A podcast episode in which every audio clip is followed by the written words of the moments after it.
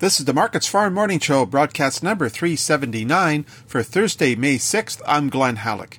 Intercontinental Exchange canola futures are higher on Thursday morning, with gains in July further expanding the old crop new crop inversion even more. The July contract is up $16.50 at $950 per ton. New crop November is up $7.60 at $748 per ton.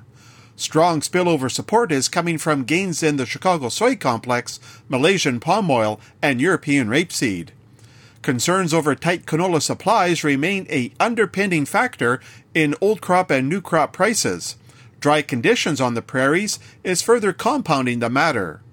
Tomorrow, Stats Canada will release its report on grain stocks as of March 31st. Positioning ahead of the report will be a feature. After ICE increased the daily limit for canola to $45 per ton yesterday, it's reducing the limit back to $30 effective today. The Canadian dollar is stronger and weighing on canola values. The loonie is at 81.68 US cents compared to Wednesday's close of 81.49.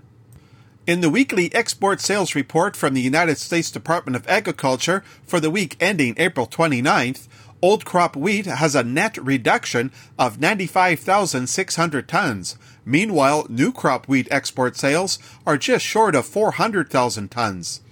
Export sales of old crop corn are down 74% on the week at about 137,000 tons.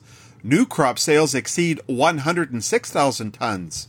Old crop soybean export sales are down 44% at around 165,000 tons, with new crop sales just short of 193,000 tons. At 202,000 tons, old crop soy meal sales jumped 24% on the week, along with approximately 65,000 tons of new crop. Soy oil export sales tally 6,100 tons. Rounding off prices at the Chicago Board of Trade, soybean futures are stronger on Thursday morning. The July soybean contract is up 18 cents at 15.60 per bushel. July soy oil is up about 8 tenths of a cent at 64.28 US cents per pound. July soy meal is up $2.20 at 426.60 per hundredweight. Corn futures are higher on Thursday morning, with the July contract gaining 3 cents at 7.11 a bushel. Chicago oats are higher as well, with the July contract rising 4 cents at 421. Wheat futures are lower on Thursday morning. Chicago July is down 6 cents at 738 and a half. Kansas City July slips a penny at 716 and Minneapolis July loses 3 cents at 779. That's a look at the ICE futures and the Chicago markets for Thursday morning, May 6th. For Markets Farm in Winnipeg, I'm Glen Hallick.